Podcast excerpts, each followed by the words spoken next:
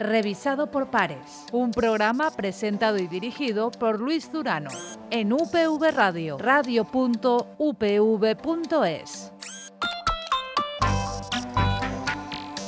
Hola y bienvenidos a una nueva edición de Revisado por Pares, el espacio de divulgación científica de UPV Radio y de Cuonda Radio, en el que hoy nos vamos a detener en un tema de muchísima actualidad. Lo ha sido en las últimas eh, fechas y lo seguirá eh, siendo de cambio climático. Y en este caso de cambio climático y agricultura. Y es que es una realidad. La sociedad, todos nosotros ya experimentamos los efectos del estrés ambiental que provoca el cambio climático de una forma cada vez más frecuente y grave. A la vez, se avanza poco en la reducción de las emisiones de, de carbono. ¿Qué se puede hacer en este escenario? La ciencia, y así nos lo trasladaba eh, hace unos eh, días la agencia SIN, la Agencia de Noticias Científicas del Ministerio de Ciencia e Innovación, lo tiene muy claro. Adaptarse o morir. Se hacía eco de un estudio eh, internacional publicado en la revista Nature, Nature Communication en, la, en el que se incidía también en esa adaptación, en este caso, de la agricultura. La investigación determina que muchas acciones de adaptación surgen motivadas por peligros concretos en cada zona del mundo. Sequía, precipitaciones extremas, inundaciones o la variabilidad de las precipitaciones. Algunos de los ejemplos más frecuentes. Las actuaciones se deberían centrar mayoritariamente, dicen en este estudio sus autoras, en implementar nuevas formas de agricultura y de sistemas alimentarios. Nosotros nos vamos a detener exclusivamente en esa relación agricultura cambio climático, en esa adaptación de la agricultura al cambio climático. Y para hablar de, ello, como todas las eh, semanas, contamos con un investigador y una investigadora de nuestra universidad que trabajan en nuestra universidad. Se trata de Jaime Proens, investigador del Instituto Comab de la UPV. Jaime, muy buenas. Hola, muy buenas, ¿qué tal? Iba a compartir este espacio, estos próximos eh, minutos, con todos eh, nosotros. Eh, Mariola Plazas, investigadora del Instituto IBMCP, Centro Mixto de la Universidad Politécnica de Valencia y el Consejo Superior de Investigaciones Científicas. Mariola, muy buenas. Hola, buenos días, ¿qué tal? Y la pregunta, bueno, decía en la introducción, adaptarse o morir. Ese es el eslogan. Y obviamente, si un sector se tiene que adaptar, este es el de la agricultura. ¿Cómo puede contribuir el IBMCP, el COMAB y cualquier otro centro de investigación del mundo a tener nuevas variedades, una nueva agricultura adaptada a esas condiciones de sequía, de temperaturas extremas, a condiciones que ojalá cambien, pero cuyo futuro no parece ser muy halagüeño. Jaime, Mariola. Bueno, pues sí, si queréis, empiezo yo. Bueno, vamos a ver, lo que está claro es que el cambio climático está ahí. Las últimas noticias, como comentas, y también los últimos artículos que se han publicado que muestran que incluso si hoy parásemos totalmente las emisiones de CO2, el cambio climático seguiría, es decir, esto lleva, lleva una inercia y lo que tenemos claro son varias cosas. Una es que la temperatura va a aumentar los eventos extremos de temperaturas y lluvias van a, van a aumentar. Sí, efectivamente. Y pues eso, los, los, modelos que predicen lo que va a ocurrir en la agricultura en nuestro país son realmente estremecedores, con una reducción de la productividad muy grande, fundamentalmente debida a la, a la falta de, de, agua, es decir, al aumentar la temperatura, reducirse precipitaciones, la disponibilidad de agua para los cultivos es menor y eso va a requerir una adaptación. ¿Cómo se puede hacer esa adaptación en, agricultura? Bueno, pues de varias formas. Una es cambiando cultivos, cultivos que sean más resilientes, que necesiten menos agua, etcétera con esa migración de cultivos que estamos viendo, que incluso, bueno, pues eh, ahora se están plantando vides en el sur de Inglaterra, en el sur de Suecia, etcétera, que, bueno, debido al cambio climático. Y otra es adaptando nuestras plantas a esas nuevas condiciones. Plantas que sean más resilientes, que sean capaces de producir más con menos agua, que sean tolerantes a altas temperaturas y eso pasa por eh, lo que hemos hecho los mejoradores durante mucho tiempo, que es desarrollar nuevas variedades que tengan eh, esas características nuevas. Esa sería la, la, clave del trabajo desarrollado, como dices, por los mejoradores. Mariola, ¿qué es un mejorador? Pues básicamente un mejorador es alguien que se dedica a utilizar pues las plantas que hay disponibles y las especies silvestres disponibles para intentar utilizar esas características buenas que las plantas ya tienen. El problema es que muchas veces se nos olvida que hay plantas que ya crecen en sitios donde hay poca agua y muchas veces eh, no utilizamos toda esa variabilidad que, bueno, que el propio mundo nos ofrece. Eh, claro, en, en, las variedades que utilizamos aquí, o sea, aquí tradicionalmente pues trabajamos con una serie de, de variedades muy concretas y queremos que esas mismas variedades sean las que se adapten ellas solas. Y a veces ya tenemos otras variedades que están bien adaptadas y que no se están utilizando. Así que eh, nosotros nos hemos centrado mucho en buscar esas características buenas que ya están, ya están ahí y la idea es utilizar esas características buenas, introgresarlas o meterlas dentro de las nuestras. Ahora hablaremos de, nuestra, Nuestra línea como mejoradores está, pues como dice la palabra, en mejorar, pero mejorar no inventando nada, o sea... Sino aprovechando lo propio que te, que te ofrece ya. Claro, o sea, y tirar de, las especies tradicionales que muchas veces se han dejado de utilizar y que ya eran buenas y ya estaban bien adaptadas a determinados sitios. Y, y hemos decidido pues comprar semillas que, que producían otros porque daban frutos más bonitos o más grandes, pero que no estaban bien adaptadas. A, claro, al final las plantas tienen que crecer bien en tu espacio. Aquí ya no es una cuestión ya no es una cuestión de, ofrecer frutos más bonitos o más grandes, sino de ofrecer frutos adaptados a una situación para, para que, que, no es la misma que la que teníamos hace X años. No, no, para nada. O sea, el campo ha cambiado muchísimo y la manera de cultivar también. O sea, la gente quiere ahora cada vez cosas eh, que crezcan más, pero que sepan mejor. Hablabas de introgresión, eh, Mariola. Otra palabra que, queremos explicar. ¿Qué es? La, ¿En qué consiste, eh, Jaume, Mariola, uno de, uno de los dos? Bueno, pues la, introgresión consiste en eh, utilizar a los, los, ancestros silvestres de las especies cultivadas, de la misma forma que el ancestro silvestre del perro es el lobo, pues eh, en plantas tenemos el equivalente. Y entonces lo que podemos hacer en muchos casos es cruzar nuestras, nuestros cultivos que generalmente han evolucionado en condiciones eh, favorables para su crecimiento. La agricultura es eso, es eh, desarrollar condiciones que sean favorables para que nuestras plantas eh, den el máximo o expresen en su máxima potencia su potencial productivo. Entonces, lo que hacemos es, bueno, si tenemos plantas que son capaces de crecer en condiciones muy estresantes en cuanto a sequía o altas temperaturas, es porque tienen genes que les permiten eh, crecer en esas condiciones. Bueno, pues si introducimos esos genes en nuestros cultivos, que probablemente se perdieron o nunca estuvieron durante el proceso de domesticación, podemos conseguir que nuestros cultivos tengan una mayor eficiencia en el uso del agua, es decir, producir más con menos agua, o que sean capaces de tolerar determinados eventos de sequía y tal, que, en otras condiciones, pues, eh, digamos, matarían o dejarían a la planta muy, muy tocada. Entonces se basa en pues hacer cruzamientos ¿eh? de la especie silvestre con la cultivada, los hijos se vuelven a cruzar con la cultivada, se hace selección de las plantas más interesantes, ya sea mm, estudiándolas o mediante marcadores moleculares y así sucesivamente hasta que al final tenemos algo que es indistinguible de una planta cultivada normal, pero que tiene algunos genes de especies silvestres. Eso se ha utilizado muchísimo en mejora. De hecho, los tomates que compramos hoy en día en el supermercado llevan introgresiones de varias especies silvestres, generalmente para eh, tolerancia y resistencia a determinadas enfermedades, pero poco hasta ahora para lo que es tolerancia a estreses abióticos, es decir, que, no están implicados otros organismos vivos, sino sequía, altas temperaturas. Pero con ese sistema se puede, se puede conseguir. Pasa, por tanto, esa adaptación y no esa muerte, como, como decíamos al principio, inexorablemente por estos eh, programas de, mejora, eh, Mariola.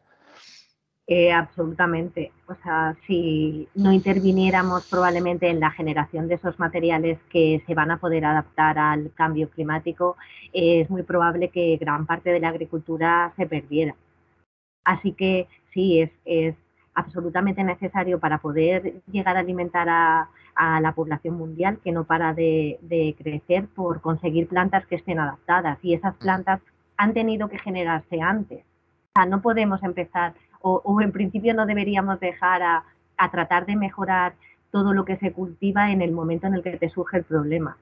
Los programas de mejora llevan mucho tiempo y o has tenido la precaución de ir generando materiales que puedan ser útiles para cada uno de los problemas que surjan o podríamos llegar a estar perdidos porque de cuánto tiempo hablamos. Es otra de las eh, cuestiones que, siempre surgen cuando tratamos este, estos, estos temas. La investigación que lleváis a cabo, por ejemplo, desde el IBMCP y desde el COMAB, para que sea una realidad en el mercado, ¿qué pasos eh, debe seguir y cuánto tiempo? Hemos hablado recientemente eh, hicimos difusión de vuestro proyecto del, eje Prebrid, eh, con esa obtención de nuevas eh, variedades, en este caso de, berenjenas. Para que esas berenjenas sean una realidad, entendedme, en mi casa, en nuestra casa, cuánto tiempo y por cuántas vicisitudes, si me permitís, ah, tenéis que pasar, Jaime.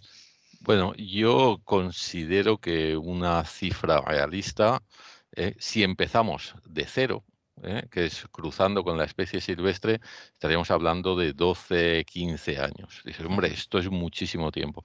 Pero bueno, eh, hay que pensar que hay que cruzar con especies silvestres, que eso no siempre es fácil.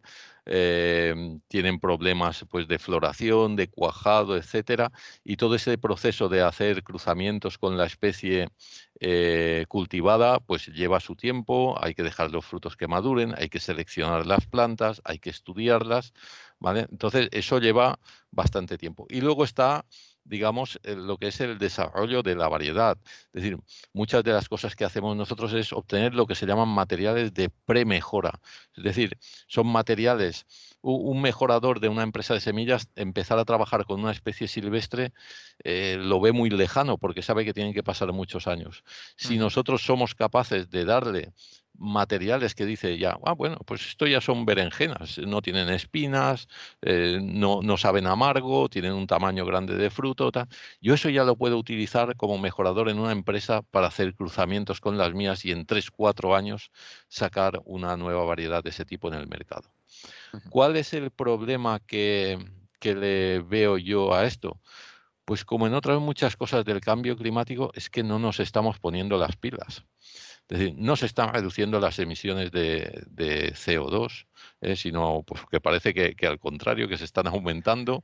Y, en este caso, cuando hablas con las empresas de semillas, dicen, sí, estamos interesados en esto y tal, pero lo que realmente vende semillas, al menos en hortícolas hoy en día, no es que estén adaptadas a cambio climático. Bueno, eso lo pueden solucionar de otra forma, con desaladoras o con otras, eh, digamos, em, técnicas.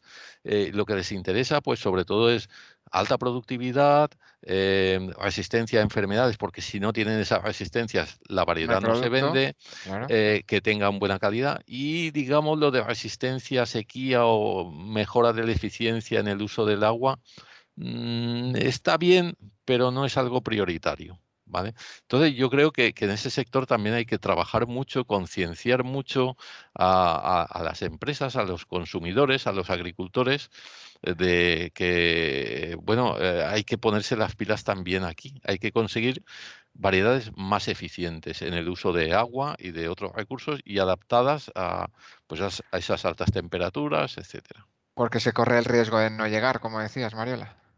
Sí, sí, claro que corremos el riesgo con no llegar y también eh, viendo la perspectiva de España, Europa, también eh, nos estamos quedando un poco atrás, porque como bien dice Jaime, los programas de mejora son muy largos en el tiempo y muchas veces esas inversiones no siempre las hacen, las hacen las empresas de semillas, muchas veces las hacemos desde organismos públicos. o sea que ese dinero de ese desarrollo, que es muchísimo dinero que muchas veces el Estado invierte en eso, eh, es un dinero que invierte el Estado, es el Estado el que está el que está financiando muchas veces ese tipo de proyectos que luego no les saca beneficio muchas veces. Y luego las, las nuevas legislaciones, hay procesos que te podrían hacer que se, que se que ese desarrollo fuera un poco más corto, pero claro, desde Europa no nos permiten que podamos utilizar esas nuevas técnicas, pero otros países sí, con lo que en el momento de que eso haga falta de verdad, eh, la gente que trabaja en países donde se, permite pues plantas transgénicas o, el uso de, nuevas técnicas como el CRISPR, claro, van a poder desarrollar todo eso mucho más rápido y lo van a vender antes. Pero claro, nosotros que también podemos hacerlo no nos lo permiten y estaremos siempre a la cola.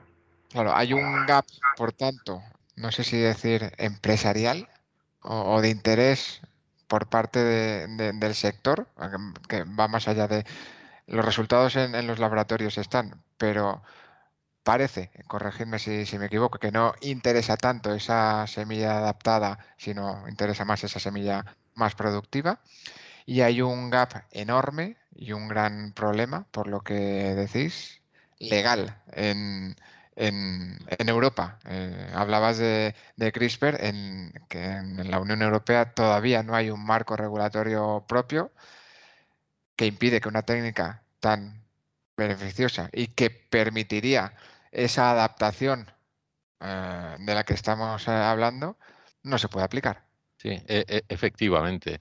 Es decir, con la edición génica que está disponible hoy en día, eh, se pueden obtener plantas, porque se conoce ya la función de muchos genes. entonces se pueden obtener plantas que, tienen esas mutaciones inducidas a través de estas tijeras moleculares ¿eh? que o este sistema de procesado de textos molecular ¿eh? que nos permite cambiar determinados genes que nos darían mayor tolerancia a la, a la sequía o a otros estreses. Pero Mm, pues aquí no, nos dejan utilizarlo a nivel comercial. Eh, en cambio, en otros muchos países sí que se está utilizando. Eso también es un, es un problema, yo creo, que, de Europa. Y yo, fíjate eh, que se está hablando mucho de que hay que producir más alimentos y tal.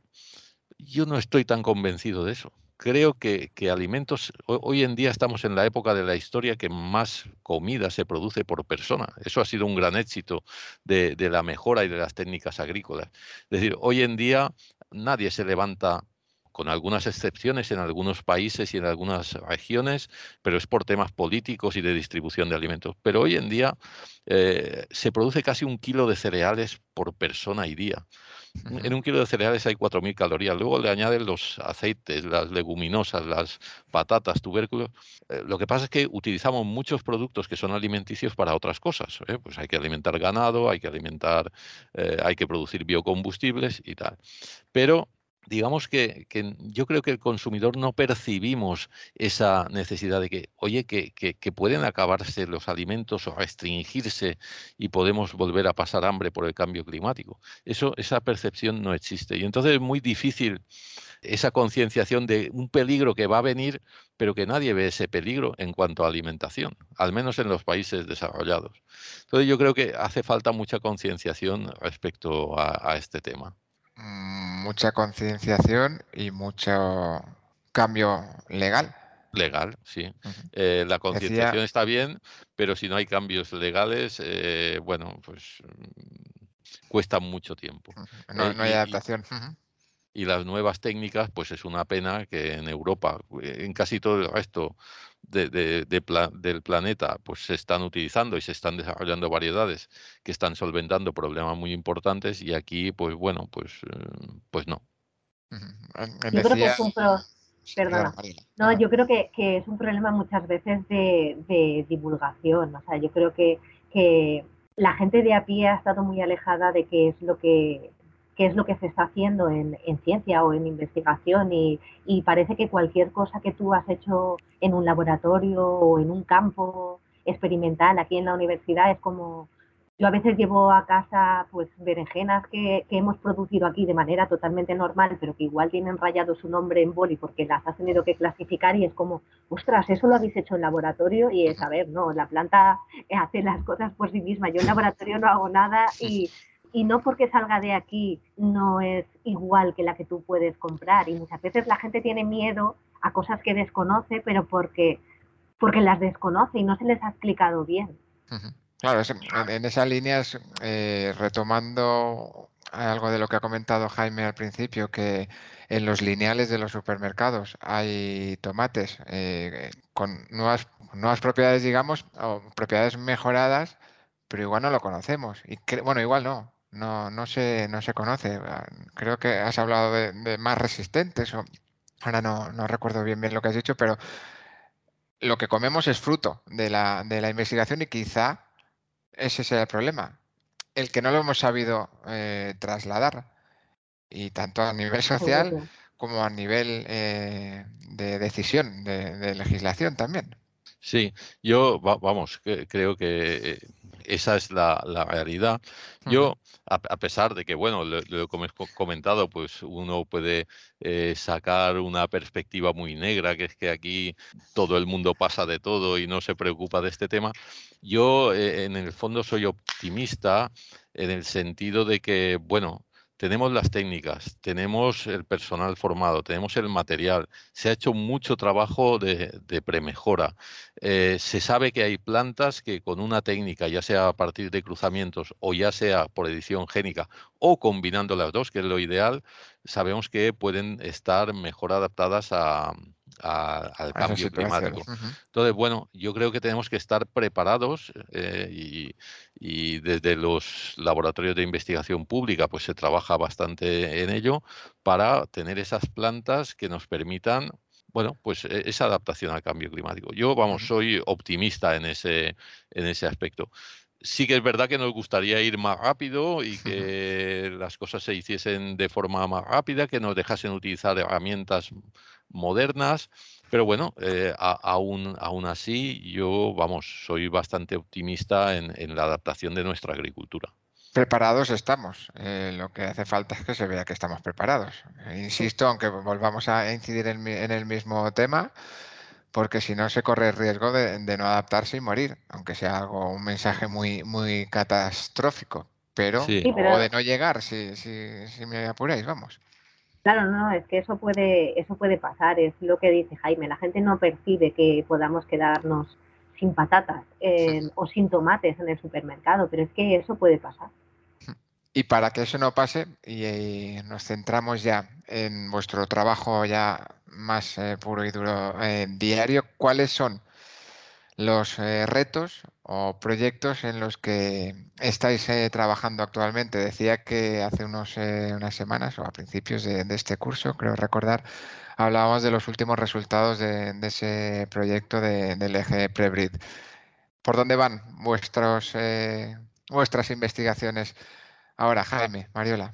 En la misma línea, obviamente, pero ¿cuáles son vuestras, vuestros próximos desafíos? Sí, bueno, nosotros ahora hemos obtenido una gran cantidad de, en berenjena en concreto, de materiales de premejora que, que, tienen el genoma entero de la especie silvestre repartido en distintas líneas.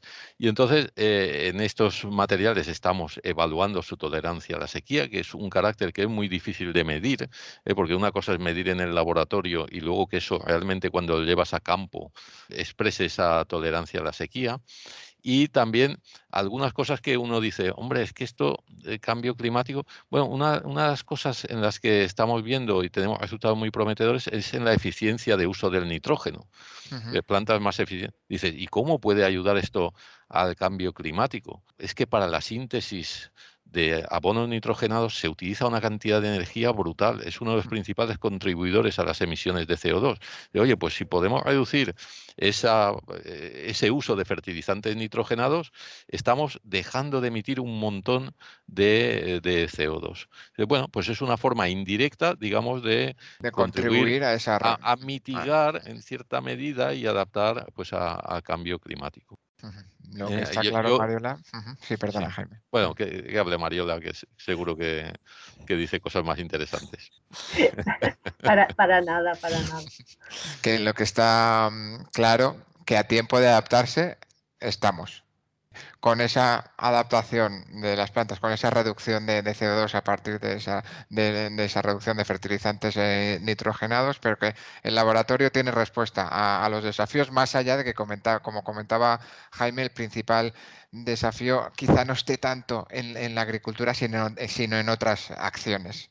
Sí, no, la verdad es que vamos a estar adaptados porque en el fondo ha habido muchos grupos que no han dejado de trabajar en, en la generación de esos materiales que ya están ahí simplemente pues para ser usados y ver, bueno, para que las empresas empiecen eh, a utilizarlos o incluso nosotros empecemos a utilizarlos ya en nuestra agricultura de, proximidad. O sea, nos vamos a adaptar porque hemos tenido la precaución de, no parar de trabajar en, la búsqueda de, posibles plantas que se adapten a cosas que en principio no tenían por qué pasar, pero que están pasando.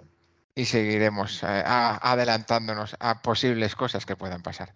Que es, al fin y al cabo el sino de la investigación. Sí, eh, de, hecho, en lo que es mejora genética hay un concepto que, que se llama mejora preventiva.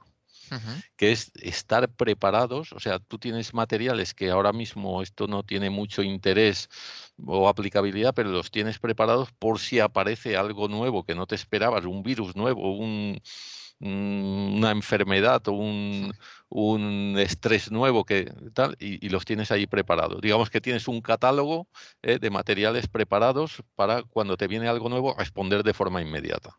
Pues es un nuevo y claro ejemplo más de cómo la investigación responde a, a desafíos. En este caso hemos estado hablando de, del cambio climático, lo hemos hecho con Jaime Proens y con Mariola Plazas. A los dos, de nuevo, muchísimas gracias por habernos enseñado un poquito más cómo desde la mejora genética se contribuye a ese no morir y a esa adaptación. Y como siempre, tenéis los micros de UPV Radio y de Cuando Radio en este caso abiertos para seguir conociendo vuestro trabajo diario y vuestra respuesta a estos grandes desafíos y, retos que tenemos todos delante como es el del cambio, el del cambio climático. Gracias a los dos. Pues muchas gracias, gracias, ha sido un placer. ¿eh? Eh, gracias a ti por darle difusión a todas estas cosas. Pues gracias. hasta aquí esta nueva edición de Revisado por Pares que como en temporadas anteriores como en ediciones anteriores ha contado y seguirá contando con la colaboración de la Fundación Española para la Ciencia y la Tecnología del Ministerio de Ciencia e Innovación. Hasta una próxima entrega. Sed felices.